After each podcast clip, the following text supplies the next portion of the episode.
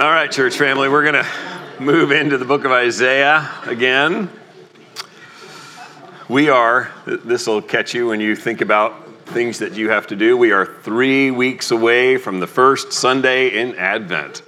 Yeah, it's coming fast. I don't know about you, one of the traditions for a lot of people at Advent season is going to see Handel's great composition, The Messiah. Is going to see that performed. And the beginning of that starts with an overture, and then the very first words that are sung in Handel's Messiah come from Isaiah 40, verse 1 Comfort ye, comfort ye, my people, saith the Lord.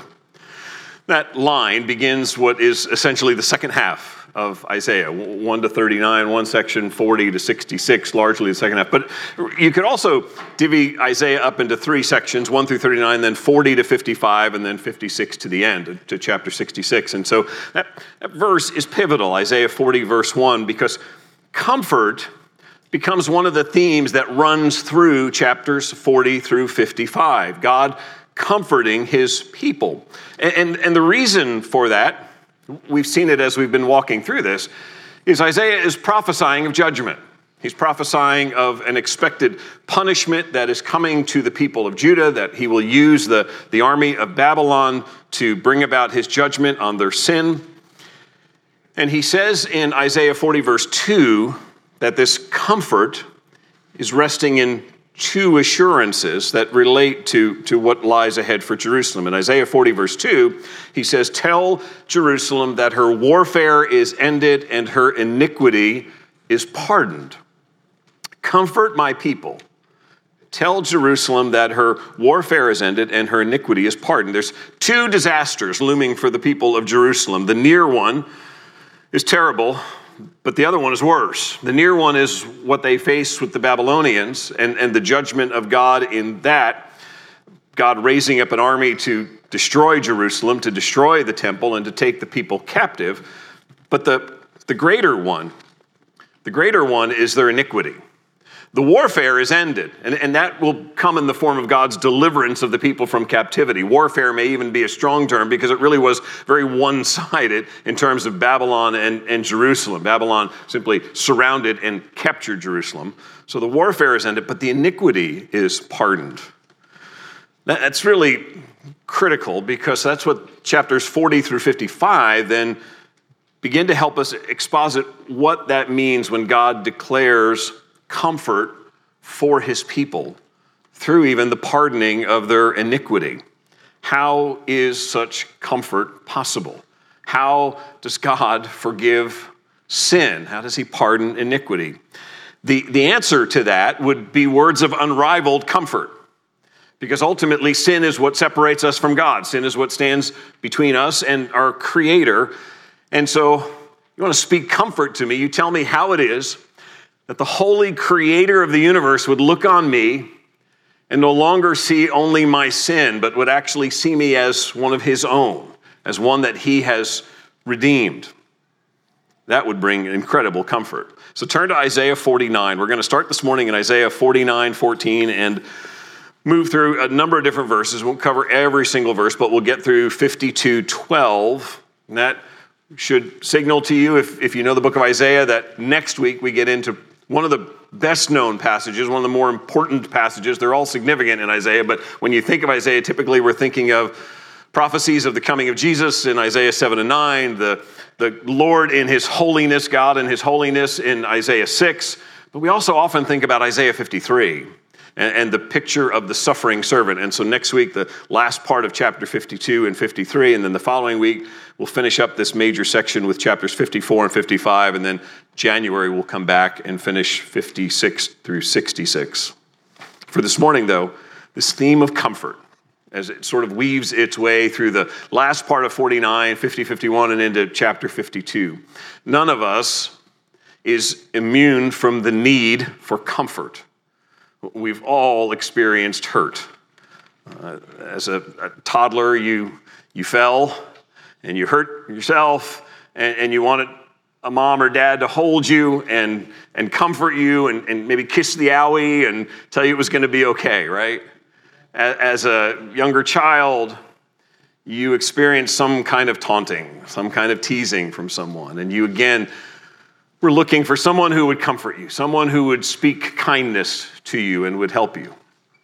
As a teen, you, you, you may have had that moment where you did something wrong and you thought the consequences of this, the outcome of this, were just going to be disastrous forever. You, you, you, couldn't imagine how things could ever get better after what you had done. And, and you needed someone to comfort you and say, No, this, this is not the end of the world. There may be consequences, but, but there's still, God can still work in this. And as an adult, we've all lost someone close. We've all experienced the need for comfort. There is comfort in loved ones, people who care for us, in the warmth of their embrace, in the kindness of their words when they speak God's word to us. That, that is all extraordinarily helpful. But we need comfort that even exceeds that, that is sure and certain, and that comes from the one true comforter. And that is God. And so, four lessons on, on comfort from this passage. And, and we're triggered to start with from Isaiah 49, verse 14. This is kind of the launching point of, of how this comfort becomes an issue. Isaiah 49 14 says, But Zion said, The Lord has forsaken me, my Lord has forgotten me. Starts with but because it's, it's, it's just followed. If you look back at verse 13, we were there last week. Sing for joy, O heavens, and exult, O earth, break forth into singing. The Lord has comforted his people and will have compassion. But Zion says, Nope, not us. We're forgotten. There's these jarring moments in Isaiah where the scene just sort of shifts. We saw it at the end of chapter 48, where it was God will deliver you from out of captivity in Babylon by raising up the Persians. And when he does, you go out and you proclaim his, his deliverance. And then at the very last moment in chapter 48, it says, and there will be no peace for the wicked. And, and it just happens here again where he's just celebrated the coming servant and what the servant will do and how there will be singing and rejoicing. And then Zion says, God's forgotten us, He has forsaken us. Need to just pause here a moment and try as best we can to put ourselves back at 700 BC.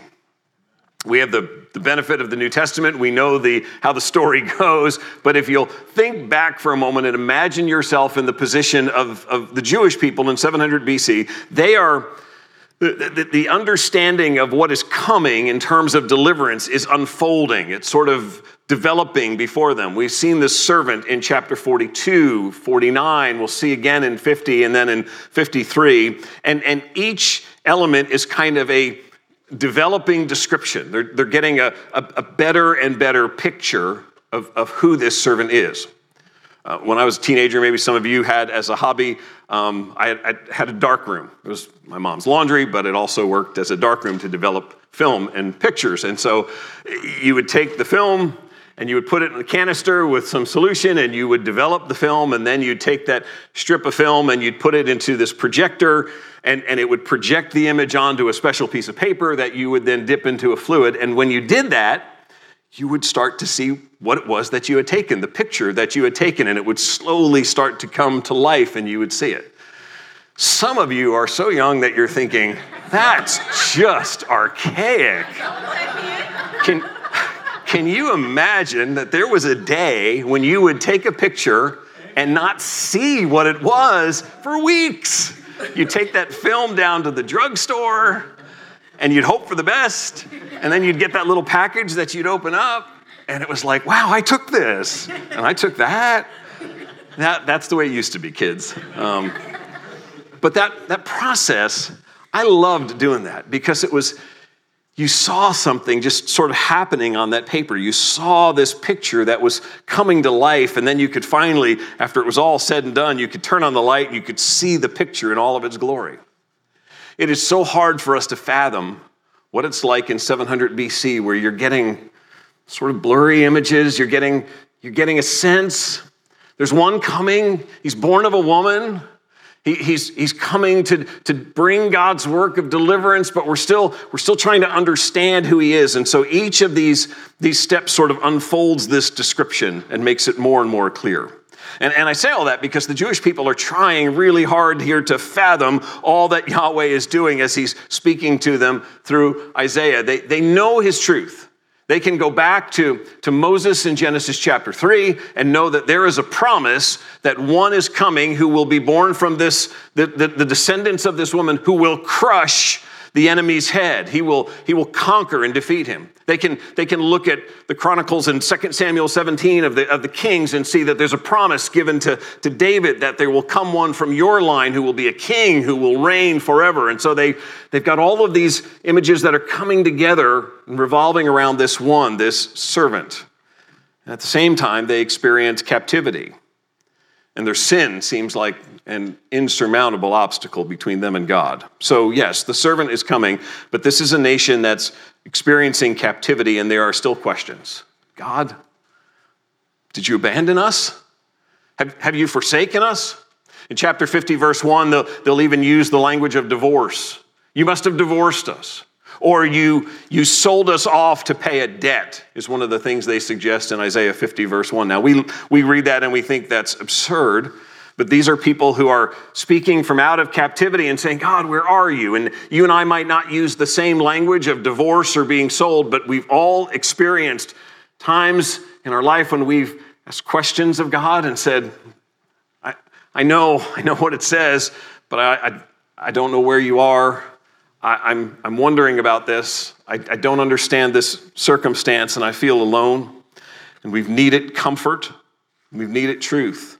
And so look what God says, 49 15, his first reply to their charge that he's forsaken them. Can a woman forget her nursing child, that she should have no compassion on the son of her womb? Even these may forget, yet I will not forget you. Behold, I have engraved you on the palm of my hands. Your walls are continually before me. You, you ask me if I have forgotten you. Can a mother forget her infant child? Can she lose compassion for the child that she has given birth to? And, and, and so even if, even if you say, yes, I've, I've seen that circumstance, it, it has happened, God says, not with me. I will not forget you. You are like as if it's tattooed, as if you are engraved on me. You are, you cannot be separated from me. You belong to me. He uses children both here and then again later on in the passage in verses 18 to 21 because he says, Even when you look around, and the Babylonians have come, and the land is desolate, and you think we've, we've lost everything, God has forsaken us. He reminds them that even in your grieving, there will still be more children. And that should remind you of the promise to Abraham that your descendants will be as numerous as the stars in the sky. I am still with you. I am still blessing you. I am still providing through you. And, and so I have not forgotten you. In fact, you will, you will look around even in your hour of dismay and you will say, Where did all these people come from? How has this happened? Because the Lord has done it, because he has not forgotten his people. Down verse 22 of Isaiah 49. Thus says the Lord God Behold, I will lift up my hand to the nations, raise my signal to the peoples, and they shall bring your sons in their arms, and your daughters shall be carried on their shoulders. Kings shall be your foster fathers, and their queens your nursing mothers. With their faces to the ground, they shall bow down to you and lick the dust of your feet. Then you will know that I am the Lord. Those who wait for me shall not be put to shame. Can the prey be taken from the mighty, or the captives of a tyrant be rescued? For thus says the Lord, even the captives of the mighty shall be taken, and the prey of the tyrant be rescued. For I will contend with those who contend with you, and I will save your children. I will make your oppressors eat their own flesh, and they shall be drunk with their own blood as with wine. Then all flesh shall know that I am the Lord, your Savior, and your Redeemer, the mighty one of Jacob. First message here about comfort to God's children is you are never alone, you are never forgotten, no matter how hard your circumstances are, no matter how difficult this person's being in your life, no matter how far you may feel, God has not left you. He is not busy with other more important matters than your life. He's not forsaken you. We need to rehearse this truth to ourselves in the good days so that in the difficult days it comes easily, that we remember, I belong to Him and He has not forgotten me. He is the Lord, my Redeemer. Think about your closest human relationship. Think about the person that you feel most held by, most safe with, most comforted by. Now magnify that in ways that we cannot even begin to imagine and know that God loves you perfectly and He has not forgotten you and He will not forsake you. And that is in spite of the fact that He actually knows your thoughts. He knows the things that you think you are doing in secret. In spite of that, He still says, I will not forsake you. Sin can certainly disrupt our fellowship with God our communion with God. Our, our sin can make us feel distant from Him. That's why in, in Genesis 50, when he, Yahweh says to them, I didn't divorce you, I didn't sell you, but what happened to you in going into judgment was something you brought on yourself. You, you did it by virtue of your sin. You, you brought judgment upon yourself just as I had promised you because of your sin, and you drove yourself from me, which reinforces the truth that when we persist in sin without repentance, and then we wonder why we feel distant from God, there's a reason for that. We need to rehearse these truths and know that He is good, and we need to resist the temptation in those hard times for Satan to, to isolate us, to move us away from community and, and away from our deep faith in God. The Lord's children are never alone, they are never forsaken. All right, I want to move on to chapter 50. Third of the, the four servant songs. In, throughout these songs, a lot of it's autobiographical. The servant himself is speaking in some way, and he does so again, gives us a little bit more of the details that fill in the picture. I'm picking up in verse 4 of Isaiah 50. Servant says, The Lord God has given me the tongue of those who are taught, that I may know how to sustain with a word him who is weary. Morning by morning, he awakens me. He awakens my ear to hear as those who are taught. The Lord God has opened my ear, and I was not rebellious. I turned not backward. Think about this now. This is, this is the servant who we come to know as the Messiah, Jesus saying, I am taught by him. He awakens me as, as one who is taught. He opens my ear. Back in, in verse 2 of Isaiah 50, Yahweh had said, Why, when I spoke, did no one obey? Why, when I spoke, did no one listen and respond? And here in verses 4 and 5, he brings forth the servant who, who says, I, I am delighted to listen to God's voice. I am delighted to hear Yahweh's voice and be taught by him. I do his will. This is this is the life of Jesus Christ. The earthly life of Jesus Christ is one who is dependent on the will and the words of the Father. In John chapter 12, 49, he says, For I have not spoken on my own authority, but the Father who sent me has, given him, has himself given me a commandment, what to say and what to speak. And I know that his commandment is eternal life. What I say, therefore, I say, as the Father has told me. This is the fulfillment of the servant song in Isaiah 50. This is Jesus saying, just as the servant says, I will listen for the voice of Yahweh and he will speak to me, and I will then refresh you with that. I will speak that to you. That's why when Jesus is tempted to turn the stones into bread, he says, Man shall not live by bread alone. It is by every word that proceeds from the mouth of God. And so Jesus is, is, is hearing, is listening to. It's not that Jesus is ignorant in need of teaching, but Jesus, in his human nature, is reliant upon the Father. And he does, he, he, savors and takes in that teaching so that he might then give that instruction to others and sustain them with it. The servant will listen to God's word and be filled with it. And so, how does that fit into this theme of comfort? Verse 6. He just got done saying, The Lord's opened my ears. I wasn't rebellious. Verse 6 I gave my back to those who strike, and my cheeks to those who pull out the beard. I hid not my face from disgrace and spitting. So, the first glimpse of this in, in, in, chapter 42, when it says the servant will not faint, will not become discouraged at what happens in, in terms of earthly ministry. Again, in chapter 49, speaks again of the servant. We're getting glimpses of the fact that the servant will suffer, and, and it'll become most clear in the fourth servant song the Lord's servant will be beaten. He will be treated shamefully. And this picture in verse 6, it, Jesus will endure man's sin against him, man's evil against him, and it will seem shameful and disgraceful. But it's in that context that we have the servant saying, My comfort is in the word of the Lord. My comfort comes from hearing and obeying Him and doing His will because I hear His instruction and I hold fast to that. And so in verse 7, he says, The Lord helps me. Therefore I have not been disgraced. Therefore I have set my face like a flint, and I know that I shall not be put to shame. He's listening to Yahweh's voice, and the servant is, is helped. He is provided for by hearing God's instruction. And so when you get down to, to verse 10,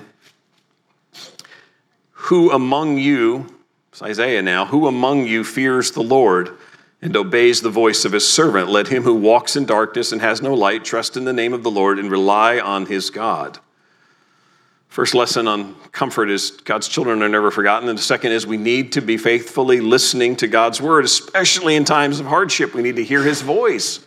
We need to be in the Word. The life sustaining Word of the Lord gives the servant hope and endurance. He is able to entrust himself to Him who judges justly, Peter tells us. And so he is relying on the Word.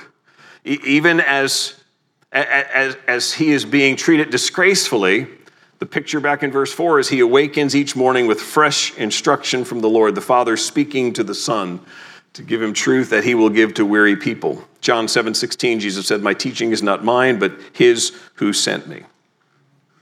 So I'll take from verse 10 and ask you the question Who are you listening to in times of crisis?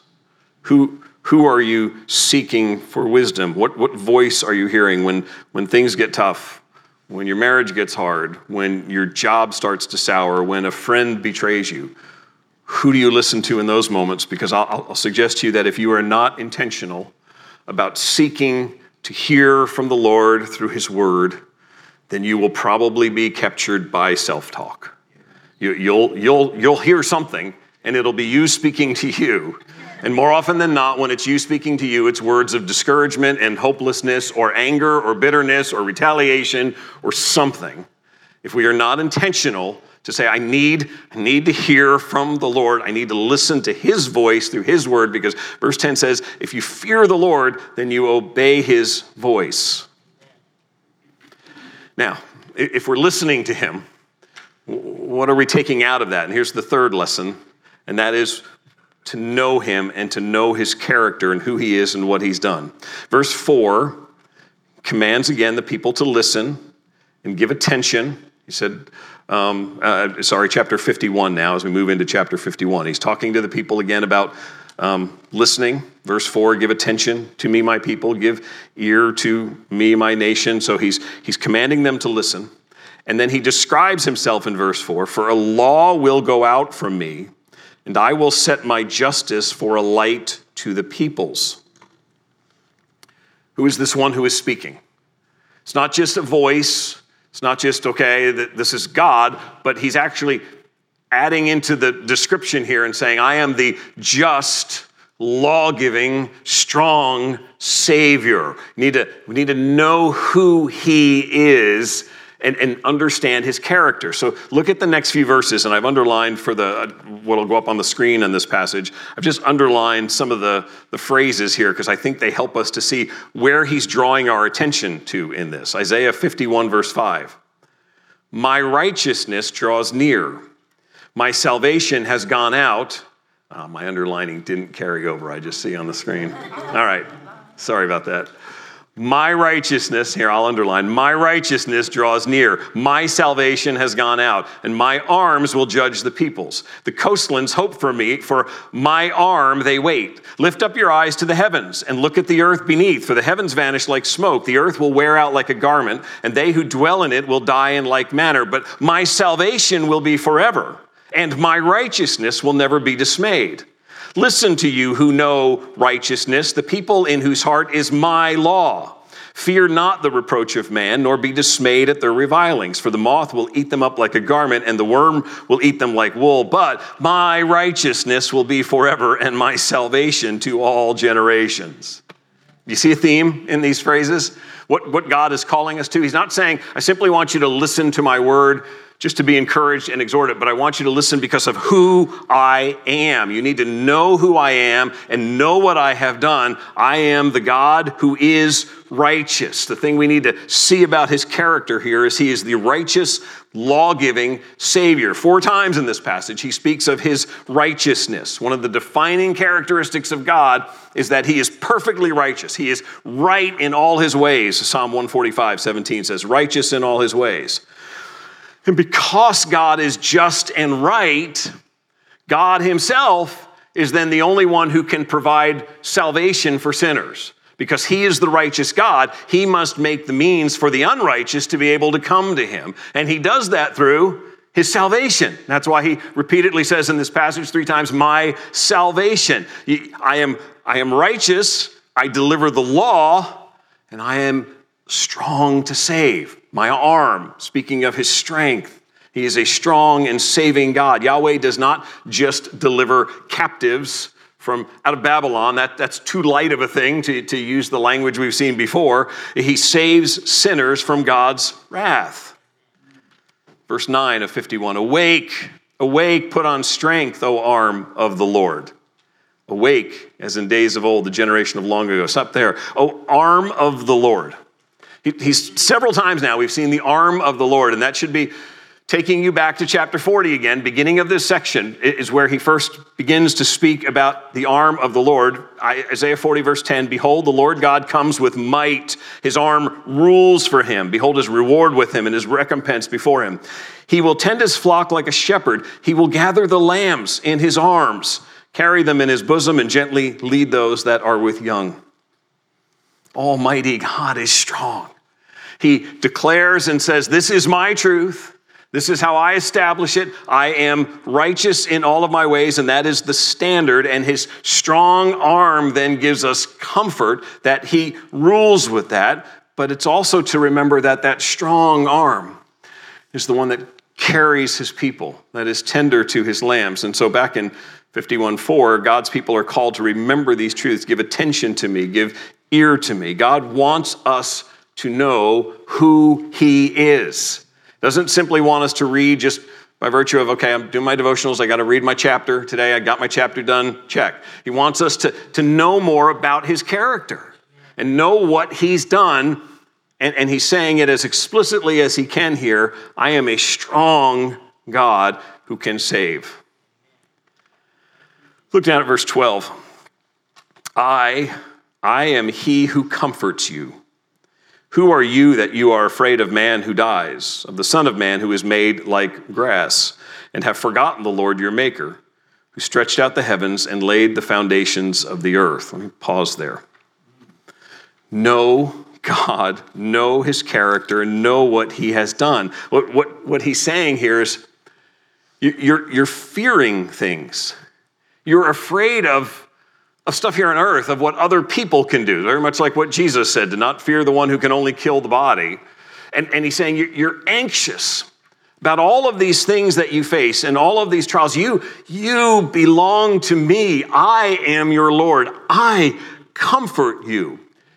You've forgotten me. And that's verse 13. You've forgotten the Lord your Maker, the one who stretched out the heavens and the earth, the one who the verses before that speak of the deliverance out of Egypt. Know who I am and know what I have done and trust me in these things. Know God and his character.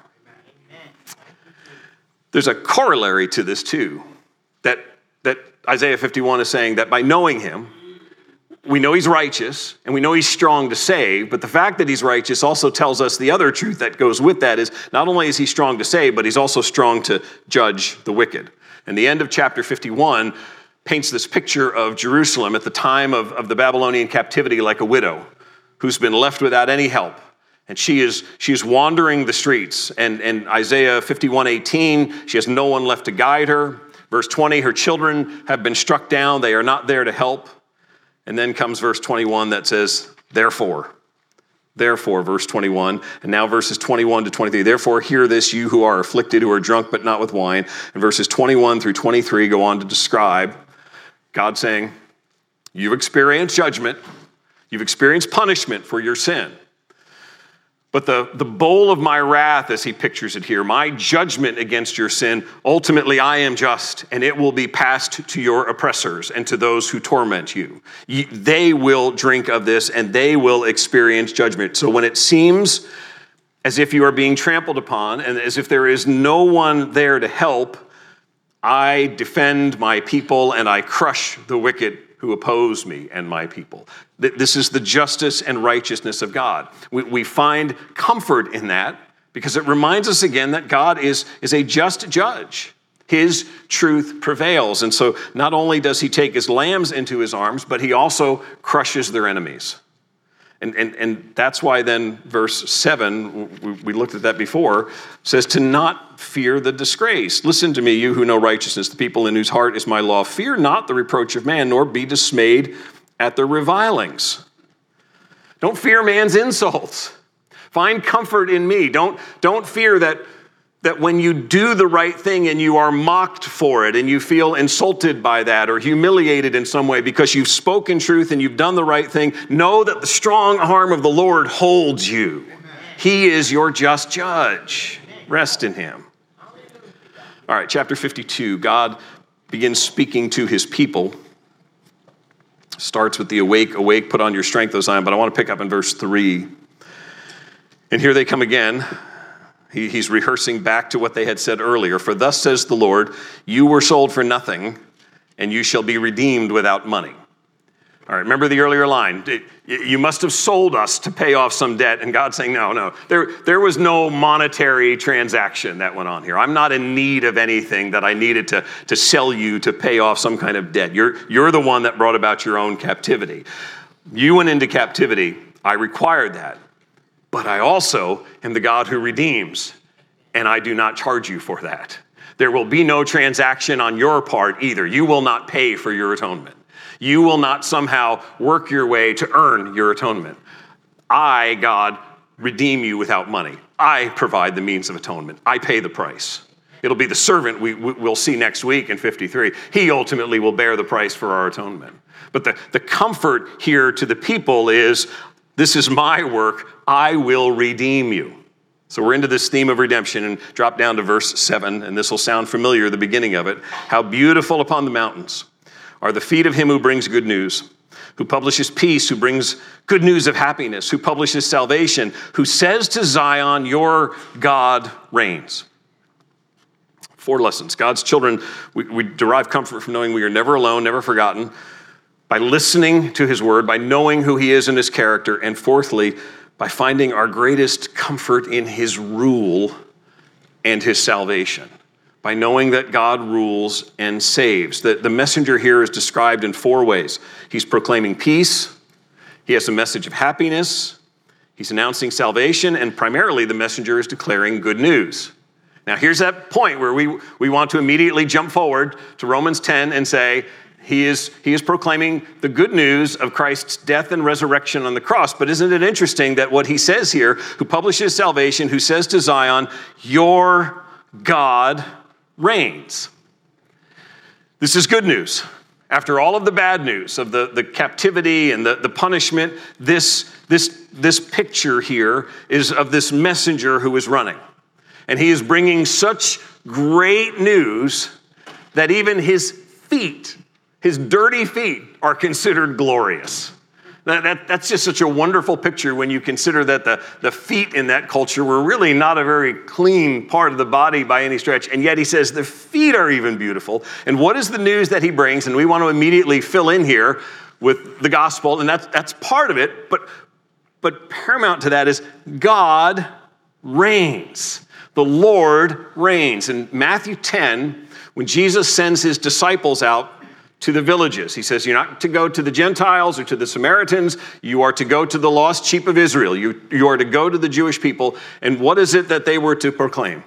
The kingdom of heaven is at hand. Your king is coming. Your king is about to take his throne. The kingdom of heaven is at hand. That is the good news prophesied in Isaiah 52 7.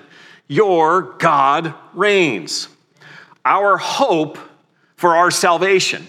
Our hope in the gospel has to rest on the foundation that God rules. That because God is king over all, he is sovereign over all, that therefore when he, he declares salvation, he's believable because he can do it. He can provide atonement and he can save, and it is because of his reign. It's his reign that assures that the promise of Genesis 3 of a child who will come, who will crush the enemy, that will come true because God reigns. 1 Corinthians 15, resurrection chapter, right? We think of it, it, it, telling of the resurrection of Jesus Christ. And one of the conclusions in 1 Corinthians 15 is this, verse 24 Then comes the end. Christ has risen, then comes the end, when he delivers the kingdom to God the Father after destroying every rule and every authority and power, for he must reign until he has put all his enemies under his feet. The last enemy to be destroyed is death. He takes us from the resurrection to the reign of Christ, that because he has risen, he defeats all of the enemies, every rule and authority, and he shall reign forever and ever. Another call back to Handel's Messiah. I had more people at the door. I don't know if they'll remember anything in the message, but people are saying, I'm going to go see Handel's Messiah this year. Because all of these passages of scripture that bring to mind these glorious images of our ruling king. And that's what he's that's what he's doing here. The reign of God guarantees that sin will be atoned for, the penalty will be paid, and the power of sin and death will be defeated. The arm of the Lord not only defeats armies like Babylon, but it is strong. Strong to assure ultimate victory. Now, again, we, we hear Isaiah 52 7, we think of Romans 10. Paul's speaking explicitly how beautiful are the feet of them who bring good news. He's in the context of believing in Jesus Christ and in his resurrection. But if you think about Isaiah 52 7 and this promise that God reigns, put it now in the context. I, I want to read to you from Colossians 2.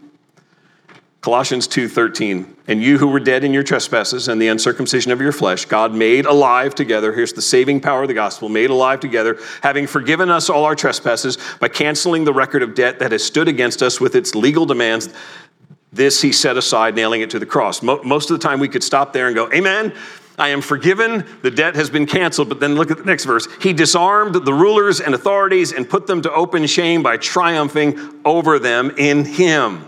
The, the, the death and the resurrection of Jesus Christ strike the death blow against his opponents. They, they, they crush his opponents. They crush the power of sin and death. The, the cunning forces that, that held people captive, he now defeats them.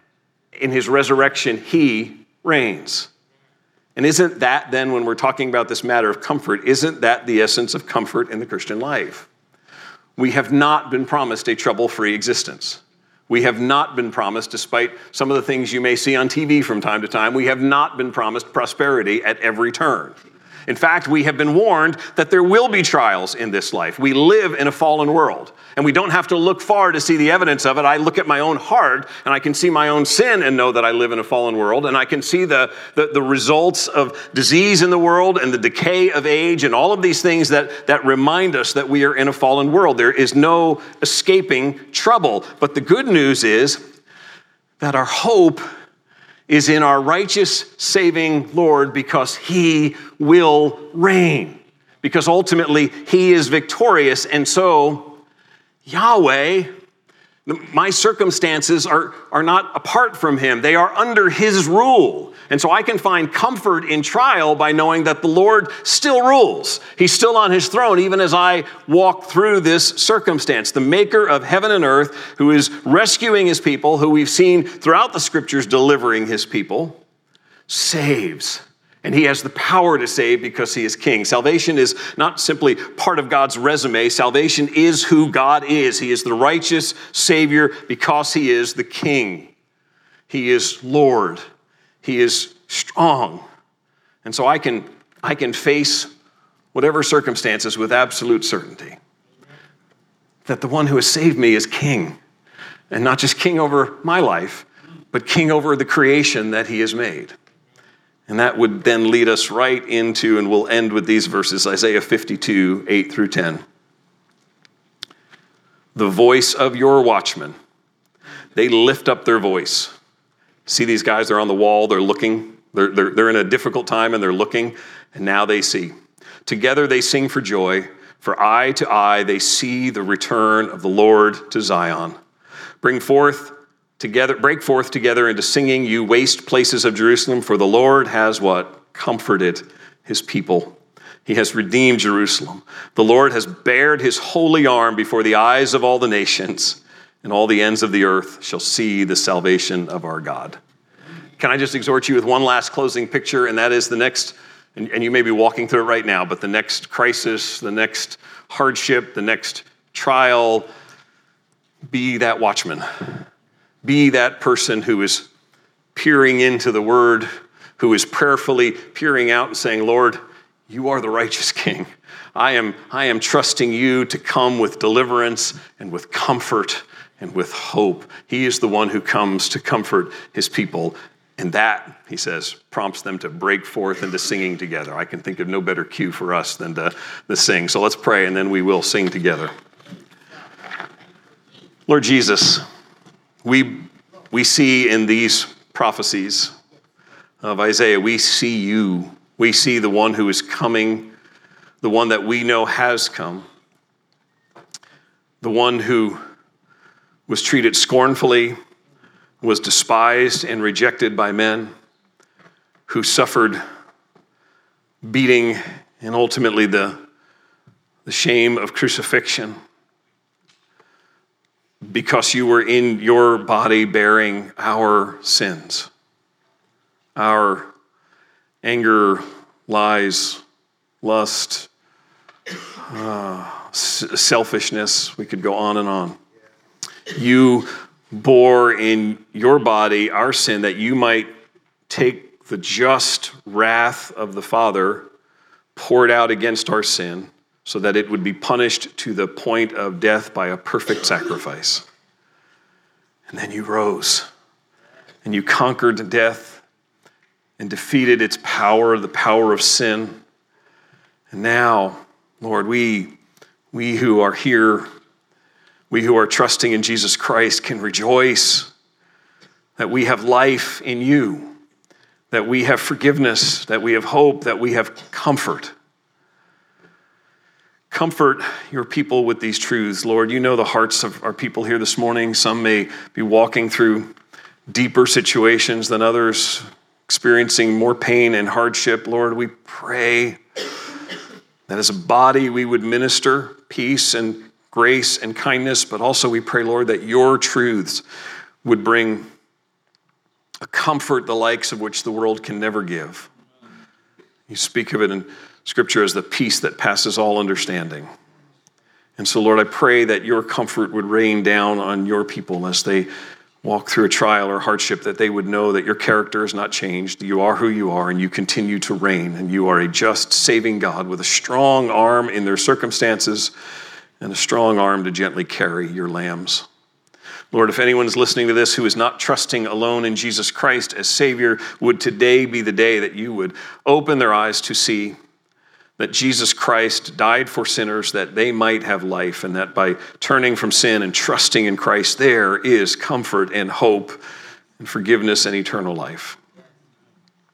Lord, you are good, you are gracious and righteous we could declare with Isaiah these marvelous attributes of who you are. And we are grateful now to be able to, to lift up our voices in song and rejoice at what you have done. It's in Jesus' name we pray. Amen.